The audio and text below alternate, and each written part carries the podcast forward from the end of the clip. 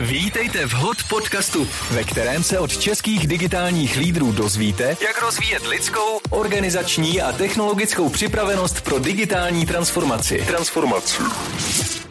Věděli jste, že digitální projekty řízené agilně mají až třikrát větší naději na úspěch? Buďte hot a připravte se na budoucnost už dnes. A nyní váš průvodce Filip Dřímalka.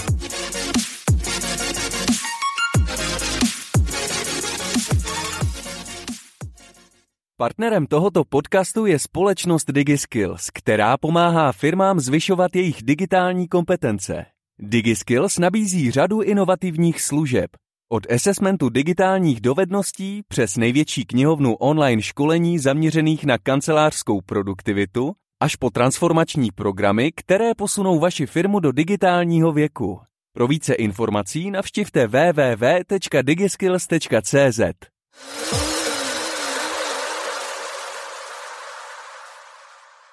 Dobrý den, dnes vítám eh, našeho hosta Jiřího Mizeru ze společnosti Moneta Bank. Jirka pracuje na pozici Chief Strategy Change Officer a dnes se společně budeme bavit o tom, jak eh, transformovat banku, jakým směrem směřuje Moneta v oblasti agility, digitalizace a celkově o prostředí v bankách a finančních institucích. Dobrý den. Dobrý den. Jirko, já bych eh, začal tak jako se všemi hosty, to znamená vaším příběhem. Eh, jak jste se dostal tam, kde jste nyní a jaká byla vaše eh, kariérní cesta? Uh, jo, tak, tak mě, když tak zastavte, by to bylo moc dlouhý, jo, že já o sobě samozřejmě rád mluvím. Tak já jsem vystudoval vysokou školu ekonomickou, studoval jsem ještě ve Švédsku na, na Erasmu a pak jsem nastoupil tehdy do Adastry, jestli, jestli to posluchačům uh, něco říká a postupně jsem začínal vlastně jako, jako data architekt v Adastře, by se dalo říct, s technickými dodávkami, pak jsem, pak jsem uh, pracoval v jedné bance a potkal jsem se tam se svými budoucími kolegy z KPMG a tam jsem strávil něco přes tři roky. To byl vlastně tým Enterprise architektury a tam uh, bylo to v oddělení management consultingu.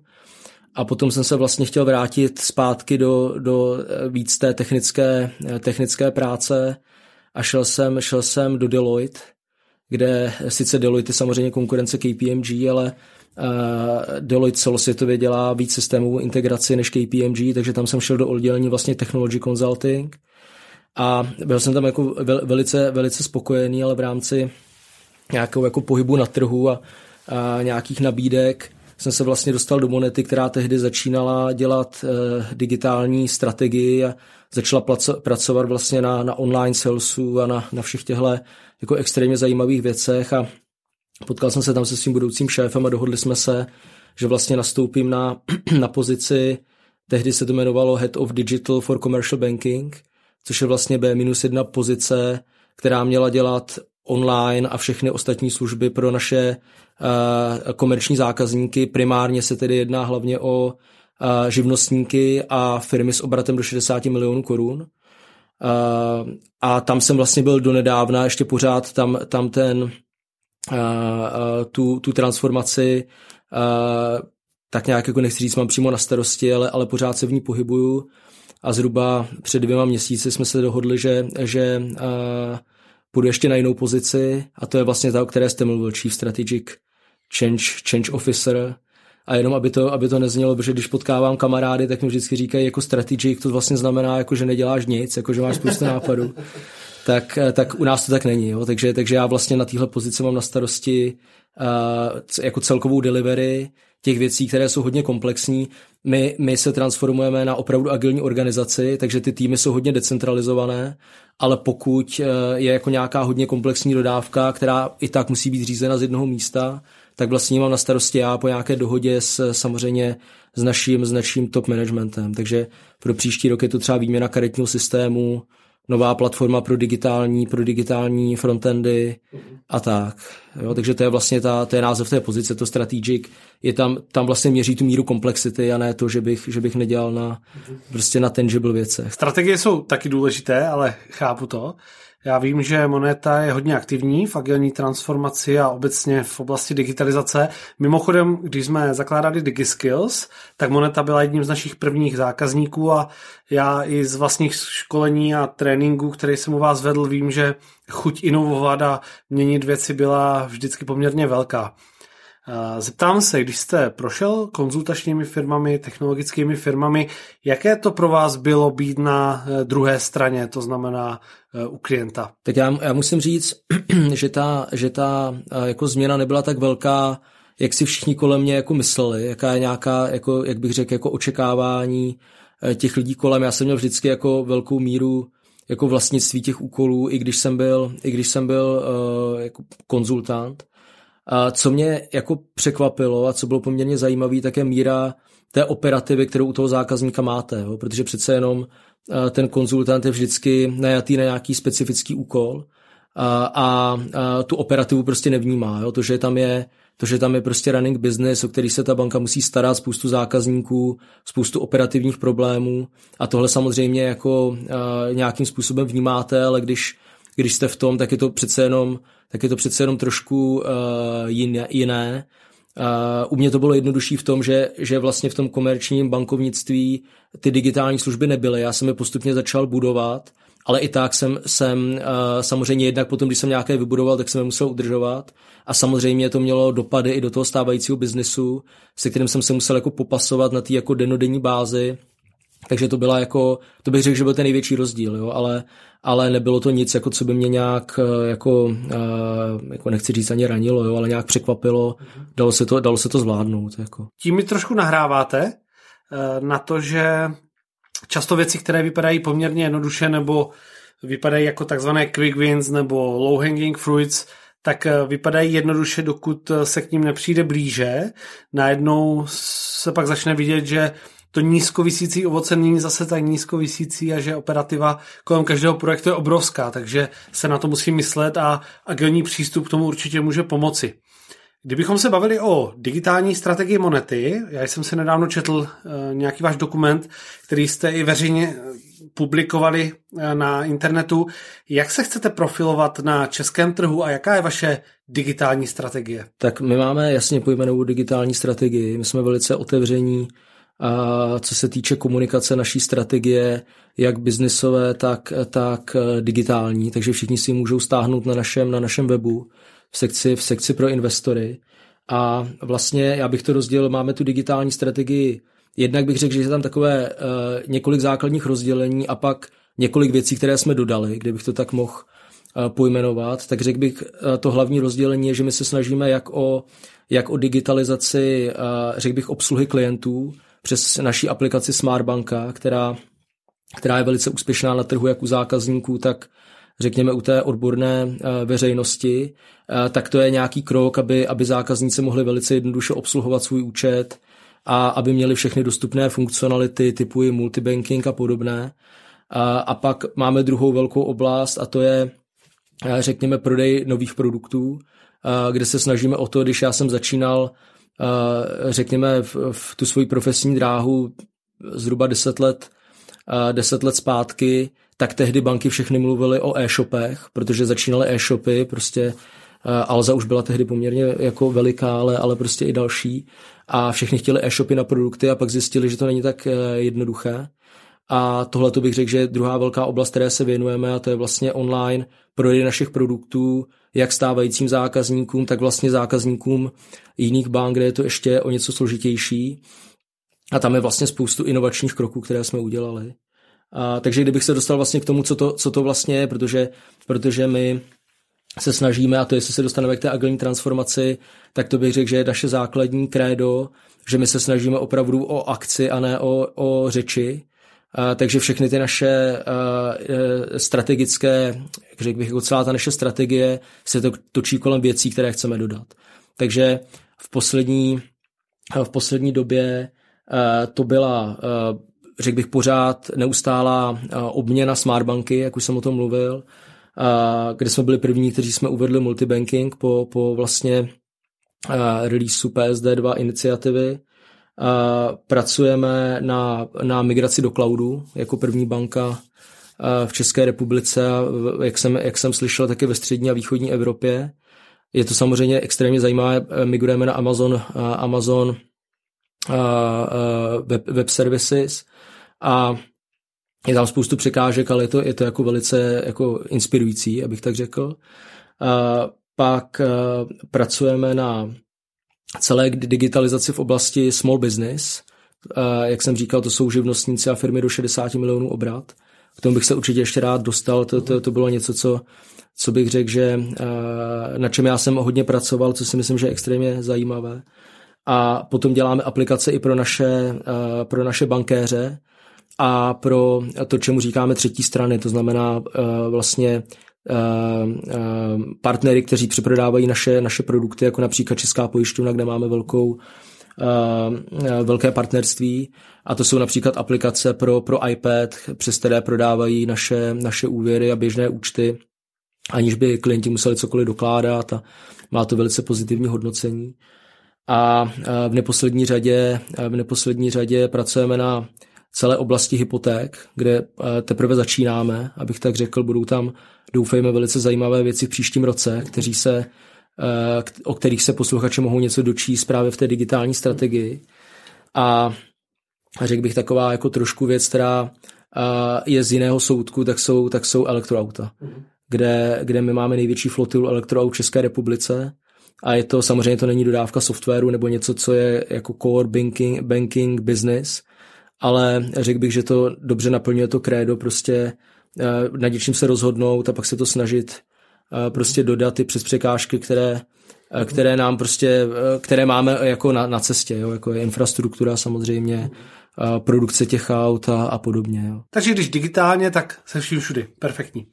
Já jsem čekal, když jsem se připravoval na tento podcast, tak jsem si založil účet u vás. Uh, fungovalo to úplně bez problému a trvalo to pár minut, jenom jsem nafotil občanku, řidičák, kreditku a uh, účet jsem měl založený.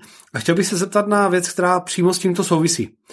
U našich klientů řešíme poměrně často věci, jako je biometrický podpis, digitalizace dokumentů a téměř vždy tam dochází k diskuzím s compliance, s právním oddělením.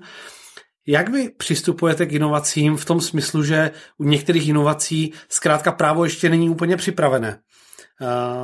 Jste tak progresivní i díky tomu, že máte progresivně smýšlející back office, který to podporuje? Nebo je zkrátka motivace inovovat tak silná, že to tlačíte i ve smyslu toho, že uh, není problém, pokud je daná věc právně komplikovaná nebo nejistá? Ne, tak jako všechny ty věci, které děláme, tak jsou komplikované. Jo, takže uh, a obecně ten, ten bankovní biznis je jako extrémně, extrémně komplikovaný. Takže Uh, takže to prostě není ta překážka. Uh, compliance a podobný, podobný útvary vlastně u nás pracují přímo v, ve skvodech. To znamená, to znamená jsou součástí těch, těch přesně týmů, tak, přes, přesně tak, vlastně celá ta organizace těch věcí je, že je to opravdu agilní organizace, kde jsou skvody a ty skvody se schlukují do, něco, do něčeho, čemu říkáme klastry, což je vlastně ekvivalent tribu, mm-hmm. jako, jako možná posluchači znají ze Spotify nebo ze salesforce.com.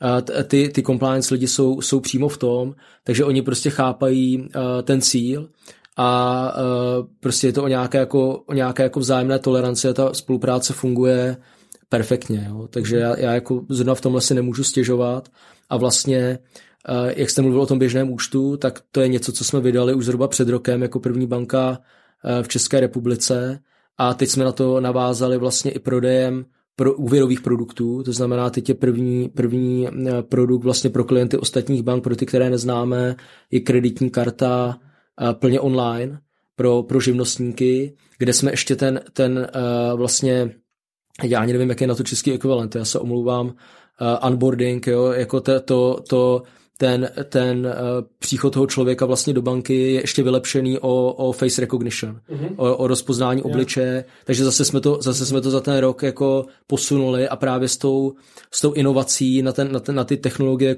kolem rozpoznání obličeje, tak s tím přišlo přímo compliance. Mm-hmm. Takže to byla jejich, to byla jejich uh, iniciativa, mm-hmm. Takže, takže jako já si myslím, že to, je, že to je výborný, já jsem z toho byl osobně jako hodně nadšený. Jenom dvě připomínky. Uh, určitě se nemusíte bát mluvit v odborných termínech nebo v anglizmech. Jednak eh, to posluchači částečně znají a jednak eh, je cílem tohoto podcastu edukovat. Takže jakmile eh, se objeví termín, jako je třeba face recognition onboarding, tak to posluchači najdou v doprovodných materiálech na webu dreamalka.com.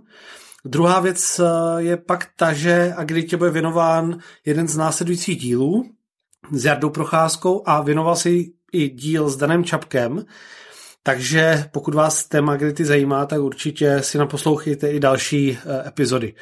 Eh, teď zpátky k monetě. Já vím, že pracujete na spoustě věcí. Co je pro vás uh, váš unique selling proposition? To znamená, v čem vy jako moneta chcete být nejlepší v digitálních službách? Tak, to je samozřejmě, to je samozřejmě jako extrémně složitá otázka. Jako já si myslím, že uh, moneta má opravdu unikátní pozici v tom, že má poměrně silnou základnu. My máme víc než milion klientů, ještě dalších zhruba 100 tisíc klientů v oblasti, eh, v oblasti komerčního bankovnictví, vlastně v oblasti firm a, jak jsem říkal, toho small businessu. Máme uh, velkou síť poboček, ale zároveň pracujeme na, na té, řekněme, digitální distribuci i digitální obsluze. Uh, a to, že máme uh, vlastně management jenom v Čechách, tak nás tvoří jako velice flexibilní v rozhodování. Takže my máme poměrně unikátní pozici uh, mezi, uh, řekněme, těmi tradičními hráči a to, čemu se říká někdy v zahraničí Challenger Bank. Uh, to znamená, to znamená nějaká z těch digitálních bank, která se snaží být jako, jako ten, kdo vlastně mění ten trh. Jo. Takže já si myslím, že u nás ty klienti uh, mají jako velkou, uh, velkou flexibilitu v tom, že se opravdu můžou vybrat to, co jim vyhovuje a my, eh, řekl bych, jako velice racionálně investujeme eh, do těch služeb, které si myslíme, že, že, jsou, pro ně, eh, že jsou pro ně nejlepší. Jo? Takže, takže když si vezmete například, jak jsem mluvil o té kreditní kartě, plně online vlastně pro, pro nové klienty, tak, tak ten klient vlastně během 15 minut zhruba se onboarduje a dostane kreditní kartu až do 500 tisíc korun, dostane běžný účet zdarma, dostane digitální kanály a dostane bankéře pro živnostníky, který vlastně funguje na podobném principu, jako je, jako je private banking, to znamená, je to, je to bankéř jako přímo pro něj, se kterým si domluví schůzku a může s ním řešit uh, svoji finanční situaci. Jo? Takže na tom je vlastně vidět, že ten, že ten balíček je opravdu kompletní, uh, protože samozřejmě spoustu, spoustu klientů prostě preferuje tu fyzickou obsluhu před, před plně online a my se snažíme, snažíme být plně omnichannel, když to můžu říct takhle. Mm-hmm aby se teda posluchači měli co najít, jako případně, případně ti, kteří to jako ne, ne, nevědí a to omnichannel bereme doslova, takže, mm-hmm. takže je, to i běh, je, je to i včetně fyzická distribuce a myslím si, že tohle opravdu je, je uh, jako unikátní, unikátní pozice na trhu. Mm-hmm. Jo, to se mi, to se mi líbí, uh, Challenger Bank. Uh, myslím si, že vás tak vnímám nejenom já, a nejenom z pozice dodavatele, ale i z pozice klienta, z marketingových kampaní a obecně z toho, jak působíte na trhu. A dává mi to smysl. Líbilo se mi i to, co jste říkal, to, že máte český management a i díky tomu akceschopnost, řekl bych. Myslíte si, že to je právě jedním z důvodů, proč je u vás agilní transformace úspěšná a proč jste v ní tak daleko? No my máme jako opravdu, řekl bych, jako téměř neuvěřitelnou, protože já jsem pracoval v těch konzultačních firmách vlastně ve většině bank eh, eh, v, Čechách a, a eh, jako v řadě bank v zahraničí a my máme opravdu jako neuvěřitelnou, jako Britové tomu říkají, nebo Američani ability to execute. Jo, že ten, ten nápad to je jedna věc a pak ta dodávka samozřejmě ta je extrémně, extrémně složitá. V tomhle tom si myslím, že my jsme jako velice silní, že prostě eh, říkáme strategicky ty věci, které chceme dělat a pak je, pak je děláme. a to posluchači, pokud by si stáhli tu naší digitální strategii, tak tam je to docela dobře vidět, protože tam jsou vždycky vlastně ta digitální strategie se pořád updateuje, je tam už asi třetí verze a samozřejmě jako některé ty věci mají, mají spoždění, tak jak to jako jak to obecně bývá, taky, že se dodávají agilním přístupem, takže ta, ta roadmapa není prostě tak přesná, jako kdyby, jako kdyby uh, to byl klasický waterfall a teď se to prostě plánovalo Ona na... Ani tehdy samozřejmě není tak přesná. Přes, přesně tak, jo. To je druhá věc, jo, ale, ale, ale jako, už, už jako uh, z definice už nemůže být prostě, už nemůže být tak, ta, tak přesná a opravdu tenhle ten, jako to, kolik věnuje ten opravdu top management a top management myslím uh, CEO a, a board úroveň, jako těm iniciativám, kolik rozhodnutí tam padá, jako řekl bych, nechci říct denně, ale určitě bych řekl třeba týdně nebo měsíčně, tak to je opravdu jako, to je opravdu eh, velké množství a je to znát prostě, jo? ten, ten, jako tahle ta, tahle ta síla v tom, že prostě jako děláme pragmatická rozhodnutí na základě toho, jak si sami řekneme, tak to je, to je opravdu excelentní. Jako já osobně to beru jako jeden z největších bonusů eh, práce v Monetě. Mm-hmm. Když jsem se připravoval na náš rozhovor, tak jsem přemýšlel nad otázkou, kterou řešíme téměř všude, a to je spolupráce IT a biznesu. Předpokládám, tím, že už pracujete agilně, tak je u vás toto částečně vyřešeno. Uh, to znamená, úzká spolupráce biznesu IT, je to něco, co u vás funguje? Vnímáte uh, to, že IT je opravdu součástí celé vaší firmy? To, že jste technologická firma? Tak my jsme, my jsme uh, v tomhle jsme to do, do značné míry zjednodušili. To IT je taky součástí těch skvodů a klastrů.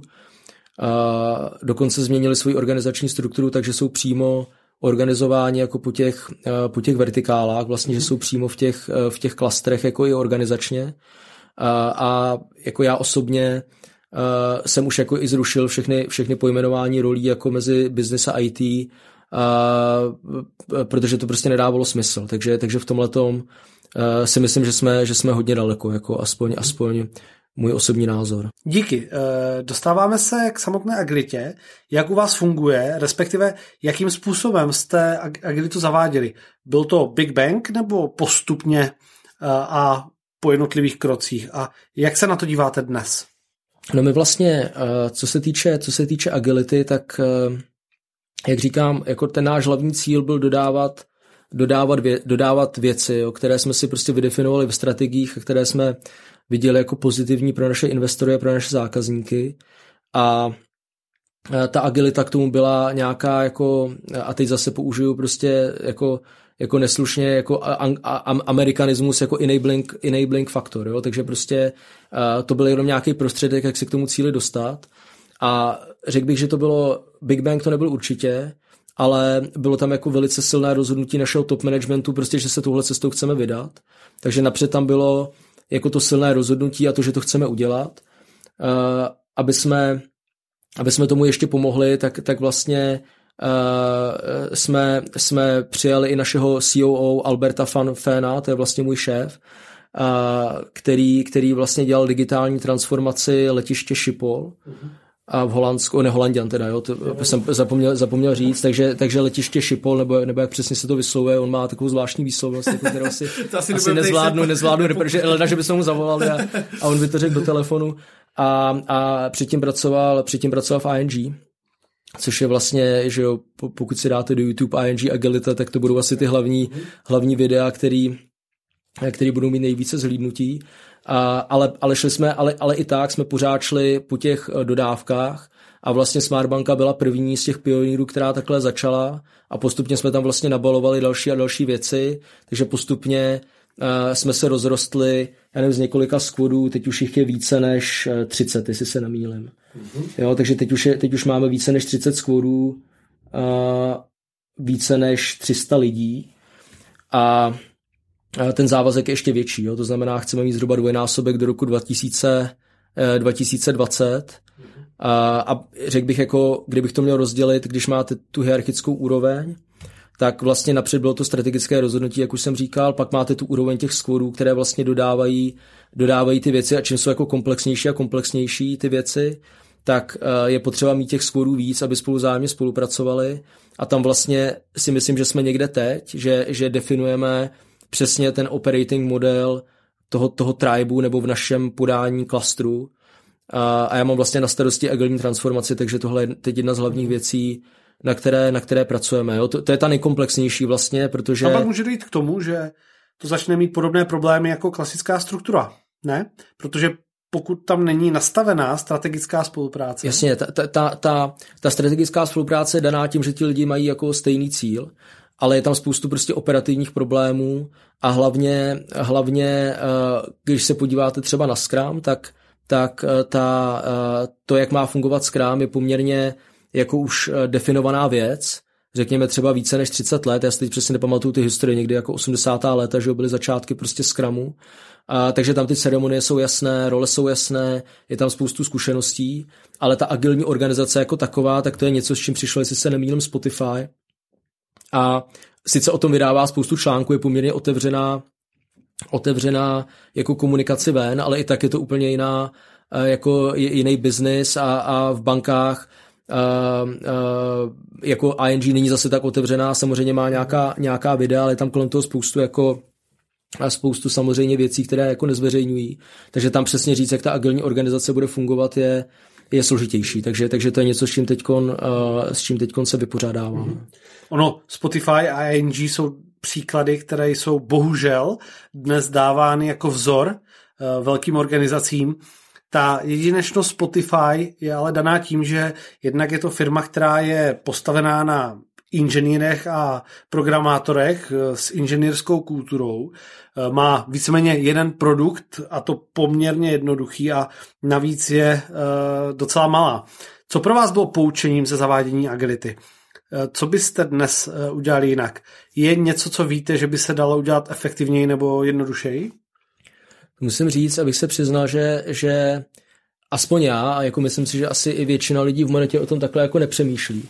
Že myslím si, že třeba spoustu věcí uh, a ty asi jako bych nechtěl říkat, jo, který bychom si řekli, že bychom udělali jinak třeba uh, ve vývoji těch produktů jako samotných. Jo. Mm-hmm. Ale co se týče jako těch, těch organizačních, organizačních věcí, tak si myslím, že, že asi ani ne, jo, že, že jako ta cesta, že máme jako uh, silný commitment jako stop managementu od CEO a boardu, takže to je potřeba, tím je potřeba vždycky začít, jako aspoň, aspoň podle mého názoru, a pak ta cesta jít jako bottom up, prostě říct si, jako po těch jednot, jako vybrat si ty oblasti, které chceme transformovat a tam je dodávat agilně a postupně to rozrůstat, že je správná. Takže já, kdybych to měl dělat znovu, tak, tak eh, nebo já jsem to tehdy nedělal, jo, ale, ale, ale po, jako podle mě je to ta správná cesta, jo, takže tam ani není potřeba se nad tím nějak jako, jako hluboce, hluboce jako zamýšlet, jo, prostě jsou jako další věci, další úkoly, máme toho prostě spoustu před sebou, takže se soustředíme na to. Dobře,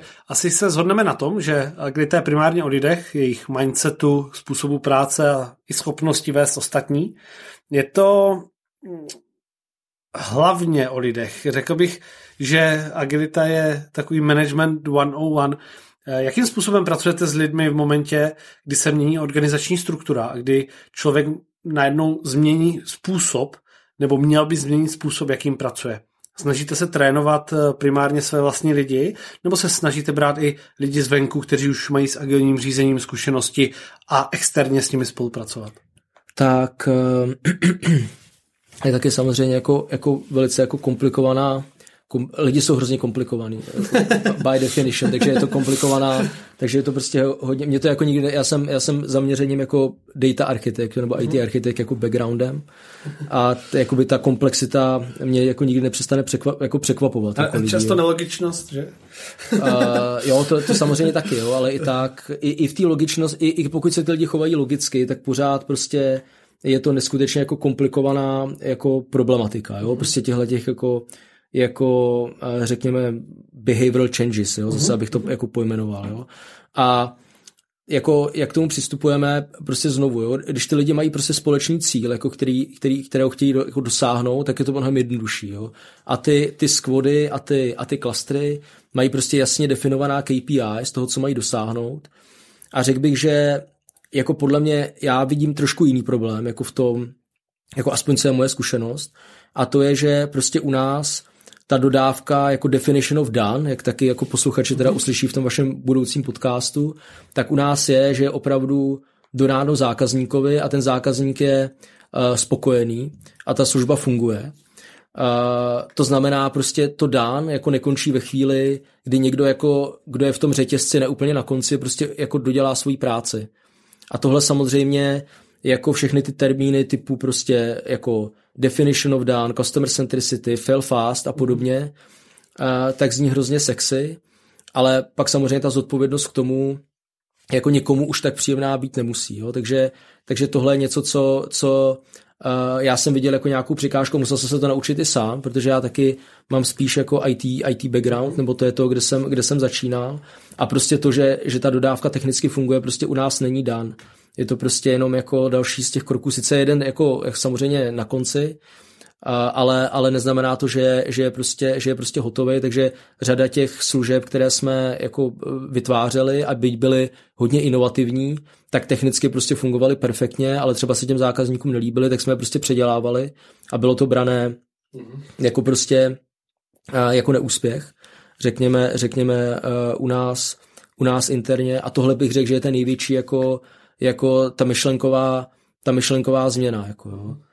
A jinak, co se týče samozřejmě, jak pracujeme s lidmi, tak jednak je školíme, jednak je školíme, uh, řekl bych, na základy agile, takže už jsme vyškolili uh, bych řekl více než 100 lidí, teď, teď přesně si to nepamatuju, teď přesně si to nepamatuju z hlavy, ale těch skvodů bylo spoustu, ale ty šly, řekněme, na, na právě ty základy toho, toho Scrumu a Agileu, který, jak jsem říkal, to už je poměrně komoditní služba, kterou si můžete objednat a dá se celkem jednoduše uh, vyškolit. A, ale, ale není to, řekněme, ta agilní organizace, to je něco, čemu bych se chtěl věnovat vlastně v příštím roce, více zaměřit ještě na, na, na tu agilní organizaci, na to fungování, řekněme, mezi skody. Mm-hmm. To je něco, kde se určitě, kde se určitě ještě můžeme, můžeme posunout. A pak bych řekl, já jsem o tom přemýšlel vlastně před, před tím rozhovorem, že jsem tak jako čekal, že se mě na to zeptáte. A řekl bych, že opravdu, kde, kde jako ohromný, ohromné plus tak je, kolik času věnuje jako top management spolupráci s těmi klastry a ta, ta, ten trend je v tom, že se to ještě prohlubuje, ne, že by se to jako, že by se to rušilo, jo? to znamená, prostě děláme například něco, Eh, čemu říkáme integrated demo, což, což je prostě, řekněme, ta úroveň mezi squadem a, a tím úplně top managementem, řekněme něco mezi, kde je víc, víc vlastně squadů z, z toho jednoho klastru nebo tribu, nebo jak to musíte říkat, takže řekněme, počtu lidí je to zhruba 50 lidí, takže, mm-hmm. takže několik squadů, ten squad má, řekněme, plus minus 10 lidí, takže pět squadů, které jsou jako zhluknuté do jednoho klastru, eh, tak vlastně dělají integrated demo, a teď diskutujeme, jak často to bude. Teď to vypadá, že to bude tak něco mezi čtyřmi týdny, kolem čtyřech týdnů, řekněme, v mediánu. A e, na ty integrated dema chodí členové boardu například. Jo? Takže, takže... Což se moc často nevidí. Jo, je to, je to ten, jako to zapojení je tam opravdu jako ek, extrémně e, vysoký. A uh, když se vezmete, že, že ten náš board je poměrně seniorní, nebo, nebo ne poměrně, jako velice seniorní, jsou to prostě všechno, všechno lidi, kteří tam tráví už jako dlouhé, dlouhé roky, jak, jak uh, z bankingu, tak jak jsem říkal třeba Albert uh, Fanfen jako z, z, jiných, z jiných odvětví, tak je to prostě jako obrovský, obrovský plus, jo? Jak, jak pro ty lidi, kteří ten klaster vedou, tak pro ty uh, zaměstnance. A řekl bych, že to je opravdu jako lepší, než jít někam na, na dvoudenní trénink a tam prostě poslouchat jako, jako teorii, uh, tak, tak prostě jako mít tenhle ten, tohleto zapojení. Jo? Já si toho jako nesmírně vážím osobně, protože jsem zažil spoustu jako jiných projektů, kde prostě si ten management nebyl, nebyl prostě schopný vyhradit půl hodiny měsíčně prostě, jo? Aby, aby, jsme, aby jsme jako tam jako řešili problémy a tady my tomu věnujeme opravdu jako, nebo my, jako hlavně board, tomu věnuje opravdu jako dlouhé hodiny, jako, jo, kdybych to měl nazvat. Jo. Mhm. Já už jsem zmiňoval, že v jednom z minulých dílů podcastu byl i Dan Čapek, prezident eh, Sodexa v Česku a na Slovensku, a ten říkal, že to je věc, která měla největší dopad na transformaci Sodexa to, že si top management vyhradil čas a začal znovu pracovat s lidmi. Uh, velký konzultačky často mluví o agilitě a agilitu propagují, ale moc nemluví o tom, že si top management a představenstvo zkrátka musí najít čas, vyhrnout si rukávy a začít věci dělat jinak. Takže jsem velice rád, že to říkáte. Uh, několikrát jste zmiňoval společný cíl, ten je podle mě taky důležitý a Možná ještě důležitější je ho správně komunikovat. Jakým způsobem probíhá komunikace v Monetě? Eh, já jsem si všiml třeba videí, které natočil váš CIO, Albert Van Fen. Eh, ten natočil videa o agilitě a vysvětloval v ní, jak, jak to funguje. Co dále děláte v oblasti komunikace?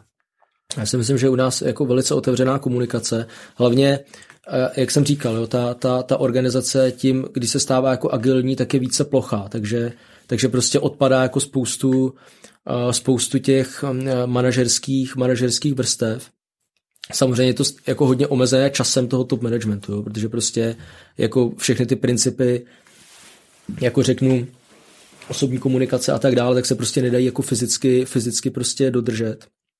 Jako a komunikujeme, řekl bych, uh, jako podobně jako, jako uh, jiné společnosti, ale jako myslím si, že u nás velice dobrá kultura v tom, že, že právě podpora stop managementu jako řešit problémy prostě, jo? Mm-hmm. takže se, takže se eh, řekl bych jako eh, nebojíme prostě eh, jako konfliktu, nebo nebojíme se toho prostě, že potřebujeme něco rozhodnout. Lidi jsou prostě podporovaní v tom, aby, aby dělali rozhodnutí prostě na té jejich úrovni a, a jsou, a jsou podporováni i nejenom jako top managementem, ale tím manažerem nad sebou, jako jo, aby, aby, prostě, aby prostě tu operativu byli schopní, schopní zvládnout sami a samozřejmě za to musí přijmout jako odpovědnost. Jo. To, je ta nepříjemná, to je ta nepříjemná věc, o které jsem mluvil už, už jako před chvílí. Jo. A co se týče jako, jako formy té komunikace, tak je toho spoustu. Jo. Tak, tak prostě posíláme uh, newslettery, točíme videa, pořád nám to přijde málo, tak, tak eh, teď ještě budeme dělat aplikaci, jako přímo pro komunikaci. Uh, máme eh, máme čtvrtletní, čtvrtletní uh, meetingy se CEO, jako je, to, je toho celá řada, jo, jako, jako, ale, ale ta forma není tak důležitá prostě jako ten, jako ten obsah, jo, mm-hmm. takže prostě a ta otevřenost. Tak, jo, takže, takže prostě pokud řešíme, pokud řešíme prostě nějakou obsahovou věc, tak je to podle mě vždycky lepší, než když se budeme bavit o tom, jako jestli je lepší agile nebo waterfall mm-hmm. a nad nějakým jako, jako governance materiálem. To se u nás prakticky nedělá. Jako, jo. Takže prostě u nás jako se, se řeší jako ta, to meritum to meritum té věci, nebo aspoň, aspoň, aspoň eh, to, co já mám zkušenost, jo, a co, co jsem jako měl možnost vidět. Ono se říká, there is no such thing as over communication. Eh, komunikace není nikdy dost. Uh, díky. Teď se už začínáme bavit o konkrétním způsobu práce, o managementu, o leadershipu. Eh, ty věci, na kterých pracujete, jsou poměrně velké a předpokládám, že musíte pracovat napříč celou bankou a s různými odděleními. Jak řídíte svoji práci vy? Jaké máte principy, kterými se v práci řídíte? No tak uh, já sám jako, eh, myslíte osobní, anebo, nebo jako na operativní bázi, když pracuji v Monetě? No osobní. tak t- já myslím, že osobní se pak stejně dotýkají těch pracovních, takže klidně můžete obojí. Jo, tak, tak jako takhle, já osobně jsem jako vel, velice jako transparentní v komunikaci, jo, takže až, až bych řekl někdy jako, jako možná brutálně, brutálně transparentní, jo, takže jako u mě jako jako nechci říct 100%, ale řekl bych 99% lidí přesně ví, jako, jako co si myslím, jaký mám na to jako názor. A, a dělám si ho, dělám si ho poměrně, poměrně rychle, jo, aby prostě se nestrácel, aby se nestrácel čas.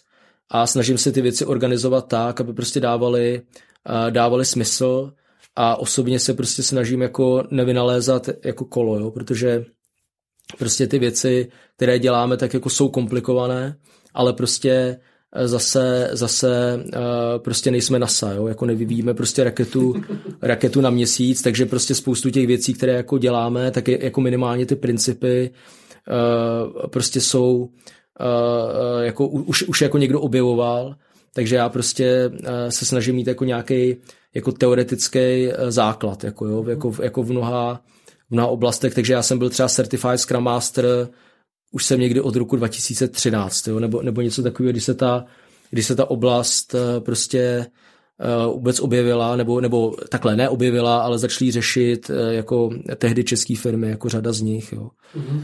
A zrovna tak jsem, jsem certifikovaný jako ve Waterfall, v Prince 2, v Enterprise Architecture, v Archimate, prostě, prostě v řadě, v řadě jako v řadě jako oblastí, jo, aby mi to prostě pomáhalo jako nějak přistupovat k tomu řešení těch problémů.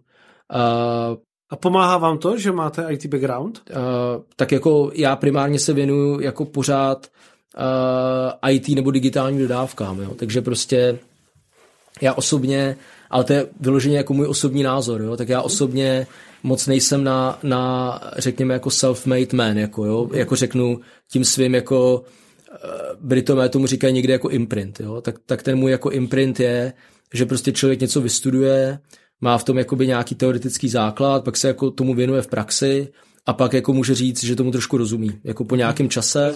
A, a jako, ale samozřejmě jsou z toho jako výjimky, jo, to je, to je jasný, že měl jsem spoustu kolegů prostě v konzultačních firmách, kteří byli jako velice úspěšní a, a, a prostě ta jejich cesta byla jako jiná, jo, takže to samozřejmě jako nechci říct, že tohle to je jako, jako a, že to je jako vždycky platný pravidlo, ale, ale tohle je jako můj, řekněme, jako a vy jste se ptal na můj osobní organizaci, jo, tak tohle to je ta moje jako osobní organizace. A když prostě jako vím zhruba, jakou mám, jak, jaký mám svoje, uh, abych tak řekl, jako capabilities, tak potom jako uh, minimálně vidím, když jdu do nějaký jiný oblasti, uh, že je to rizikový a že, že se tam musím prostě jako dovzdělat, nebo že prostě se musím někoho zeptat, nebo musím jako ostatním říct, že prostě uh, jako tam mám nějaký obavy, jo, nebo nějaký slabý místa, to je prostě jako součástí té běžné, nebo aspoň pro mě je to mhm. součástí jako běžné práce. A já tady možná jenom navážu dotazem, jestli se snažíte zvyšovat digitální kompetence a IT dovednosti i u vašich kolegů. Vnímáte, že u vašich kolegů aktivity v této oblasti probíhají taktéž? Já si myslím, já si myslím že jo. Je to, je to samozřejmě znova je to jako uh, velice náročný, protože ta oblast je jako nová a já si myslím, že my jsme poměrně daleko, takže se jako těžko, těžko hledá ta inspirace, ale Například jsme teď začali dělat, eh, a teď, aby, abych se, abych se nespěl v tom názvu, myslím, že se to jmenuje Fintech Demo Days. Mm-hmm. Jo, kde prostě zveme, a je to jako znovu, je to jako, jako otevřená platforma, kam se firmy můžou přihlásit přes LinkedIn mm-hmm. a prezentují prostě jejich jako inovační, inovační postupy. Lidi, lidi mají možnost samozřejmě se certifikovat jako v nějakých jako buď, buď technologických jako nebo, nebo organizačních oblastech.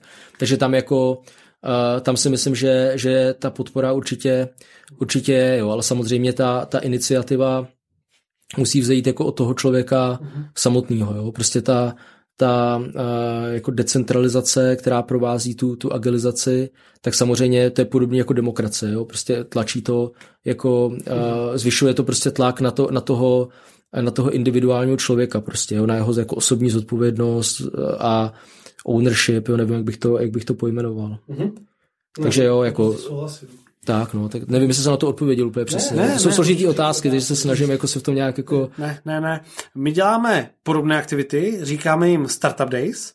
Eh, v rámci Startup Day propojujeme firmy se startupy a na LinkedInu jsem si všiml, že to děláte také, zvete si startupy, aby se u vás eh, v Monetě mohli prezentovat. To se mi líbí a myslím, že to je něco, co by podle mě měla dělat každá firma. Když se vrátíme k vám osobně a odejdeme od principů nebo pravidel, jaký máte nastavený operační rytmus? Tak eh, jako snažím se nepracovat přes víkendy, mm-hmm. jako, jako moc. Někdy se to prostě nepodaří a většinou to bývá, jako když to poruším, tak je to většinou jako neděle, neděle odpoledne, mm-hmm. jako, že už prostě jako vím, že se to blíží jako ten, ten náraz jako toho pracovního týdne, tak se prostě na to připravuju. A jinak bych řekl, že jako to není nic nějak jako extra překvapivého. Prostě ráno, my máme ráno stand-upy, jako, jako ve většině těch týmů, takže tam jdu, pokud cítím, že, že se blíží jako nějaká jako chvíle, kdyby, kdybych tam měl jako vstoupit. Vy se účastníte aktivně? Jo, jo, samozřejmě. Jako, jako uh, teď, teď míň než, než, eh, než uh, před časem, protože teď jsme v takový jako to bych musel jít, jako to není nic tajného, ale musel bych jít jako do velkého detailu, abych vám vysvětlil, no, proč jsem teď mít na stand-upech, ale prostě, jasně, ale, ale, ale když jsme dělali například tu, tu fully online kreditní kartu, tak, tak si myslím, že jsem tam byl prakticky denně. Jo. To, to, to bylo jako řekněme minimálně, jako v průměru určitě minimálně třikrát, čtyřikrát do týdne.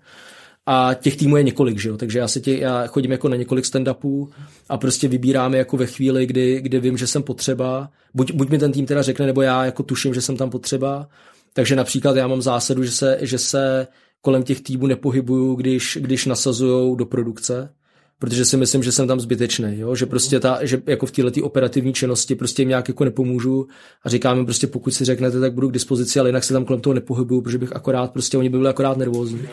My navíc máme releasy do produkce každý měsíc, jo? Takže, takže jako tím se to jako, jako zvyšuje.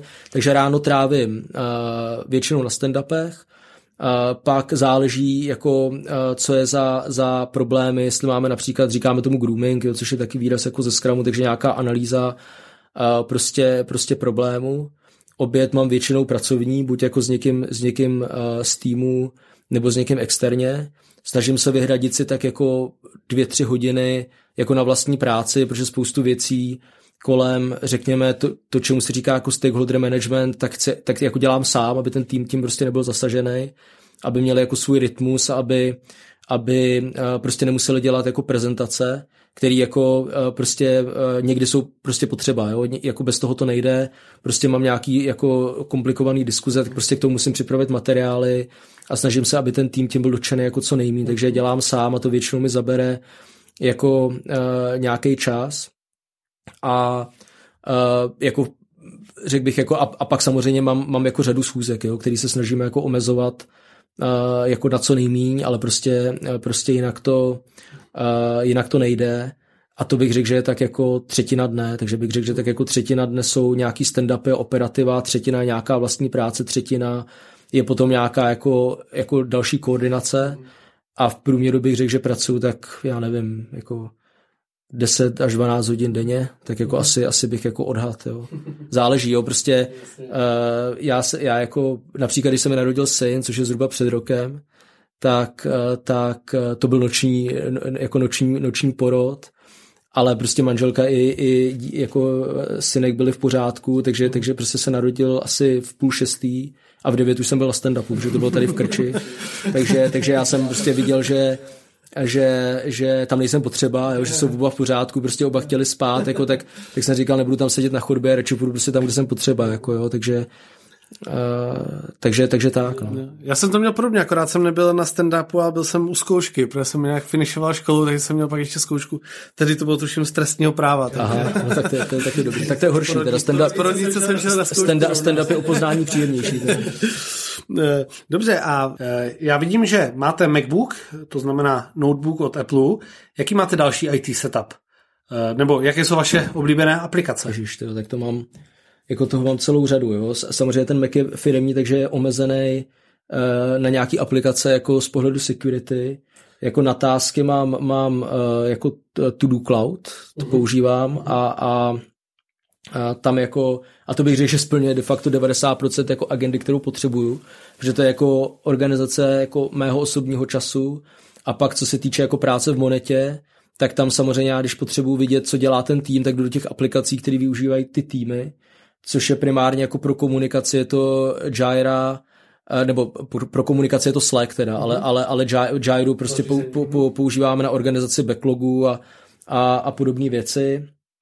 A, a pak máme jakoby uh, další jako aplikace, jo, typu já nevím, Enterprise Architect pro architekturu, kam se, kam se prostě občas podívám jako pořád jako méně, než bych chtěl, ale, ale taky občas jako taky občas to udělám a, a, a tak, jo. A to je víceméně všechno, jo. Já jako moc víc nepotřebuju, jo. Pořád, pořád jako a, nebo řekněme, už prostě nejsem zase, zase tolik v té delivery, abych, abych těch aplikací využíval víc, a pak mám takový ty stickers, to ani nevím, jaká je aplikace, jo, to se vám můžu podívat, abyste, mm. Memo se to jmenuje, jo.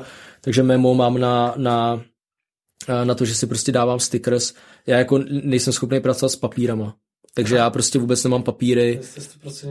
Tak, ale to nesouvisí jako, jako, jako s monetou, to už jsem měl třeba před deseti lety. Jo. Já když jsem nastoupil prostě do a sticker jsou něco jako postity, tak, ale v digitálním Přesně světě. tak, jenom že si dám prostě sticker, je to, jakoby, že když ten Mac spadne nebo, nebo prostě ho vypnu, tak ten sticker jako nezmizí a je to takový ten žlutý papírek, uh-huh, který prostě mám jako, takže, takže ho mám jako na ploše, nemám ho prostě po, uh-huh.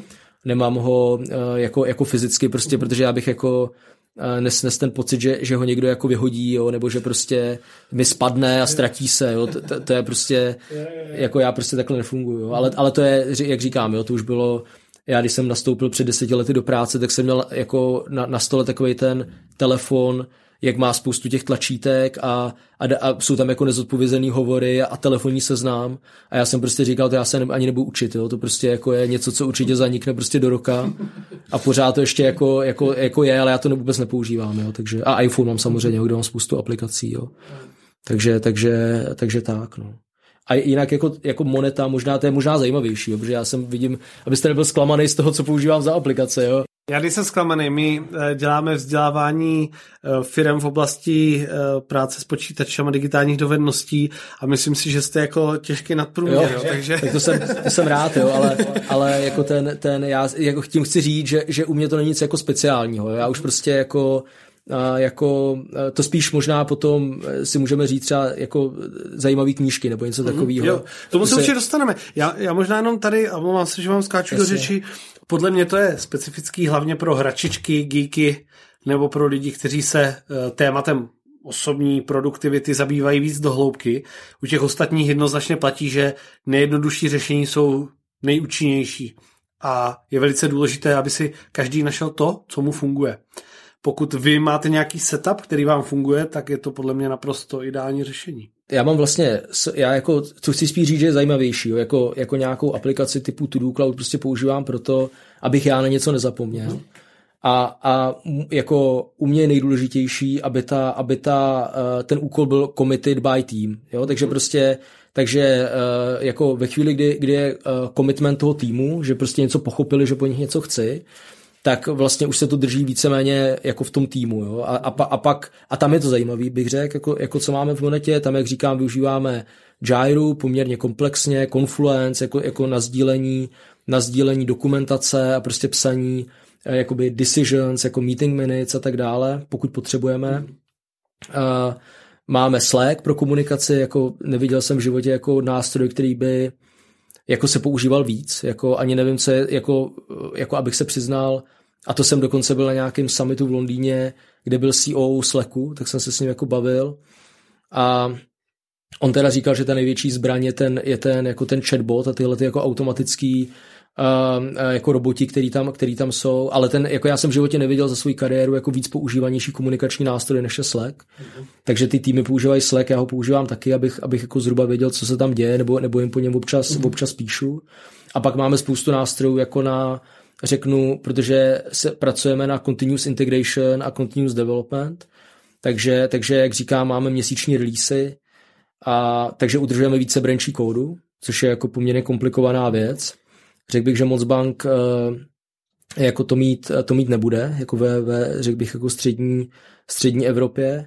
A uh, máme, jakoby nejsme plně automatizovaní, prostě máme jako technická omezení, na kterých pracujeme, takže, takže říkám cloud, nová integrační platforma uh, a, a teď ji postupně jako plníme, že tyhle, ty, tyhle ty, řekni, platformní záležitosti plníme tím obsahem a uh, jakoby pracujeme na tom, aby jsme například automaticky nasazovali, takže teď už jako některé aplikace nasazují nasazují téměř automaticky, uh, jiný prostě jako semi manuálně a pracujeme na jejich automatizaci, to samý testing, takže, takže pracujeme na, na automatizaci testování, už na to máme jako framework, uh, na, na, kterým, na kterým dál jako chceme stavět.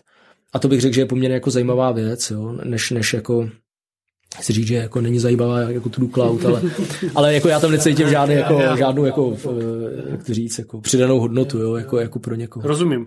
Když se bavíme o nástrojích, jako je Slack nebo Confluence, to jsou aplikace primárně oblíbené mezi IT specialisty.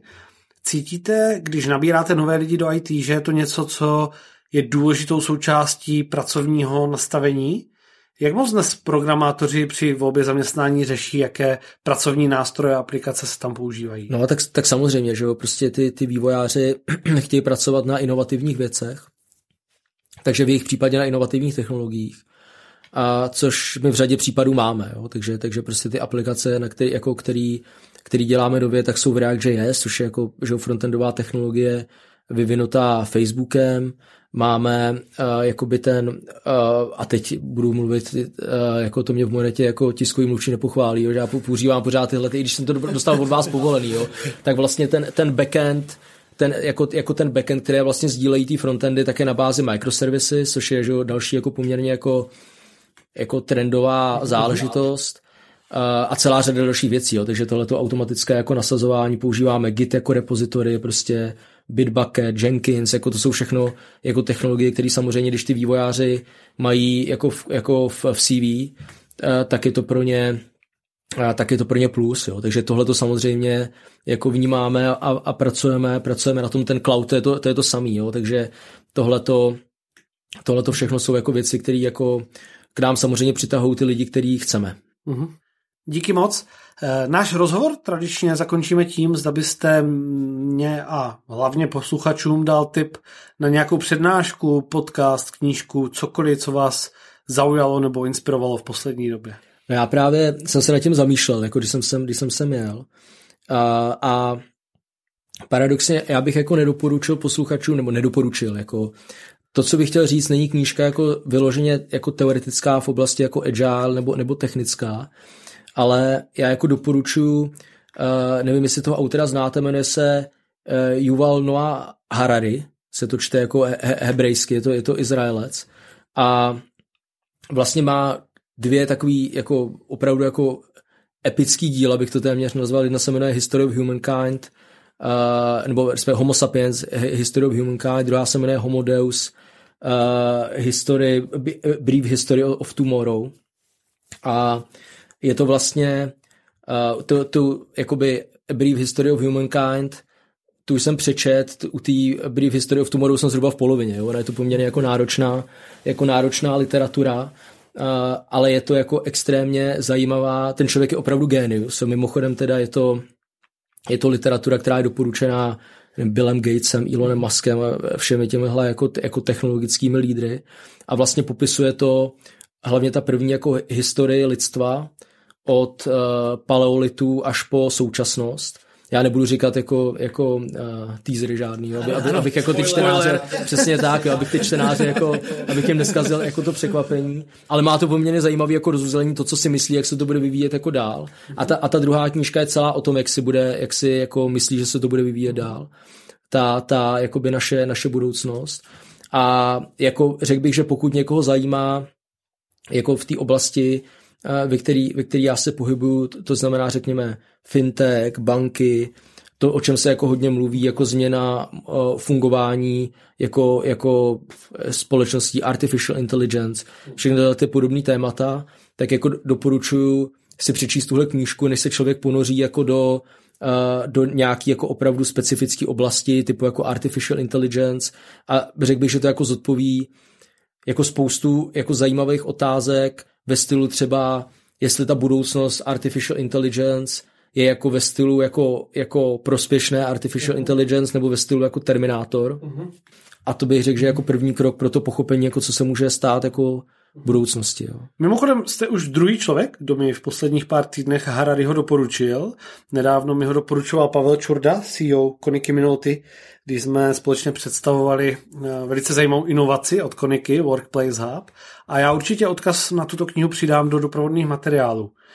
Eh, Typ, který jste říkal na konci, je, myslím, perfektním zakončením našeho rozhovoru. Nedávno o tom vyšla kniha, která se jmenuje Factfulness, v češtině faktomluva, ve které se uvádí na pravou míru spoustu mýtů a domněnek o tom, v jaké žijeme době a jak dobře se máme. Eh, je tam spousta dat a statistik, které prokazují, že žijeme do, v době, kdy technologie a inovace obrovskou měrou přispěly k tomu, že se máme nejlíp v historii. Eh, Jirko, díky moc za mnoho zajímavých informací. Myslím, že to byl asi nejtechnologičtější díl podcastu zatím, takže doufám, že to bylo pro posluchače přínosné. Dále připomínám, že v doprovodných materiálech na webu www.drimalka.com v sekci podcasty najdete veškeré termíny, videa, aplikace, odkazy na knihy, které jsme tady zmiňovali. Takže ještě jednou díky za váš čas a hodně štěstí do vašich dalších aktivit. Jo, tak děkuji moc krát za pozvání. Naschledanou. Naschledanou.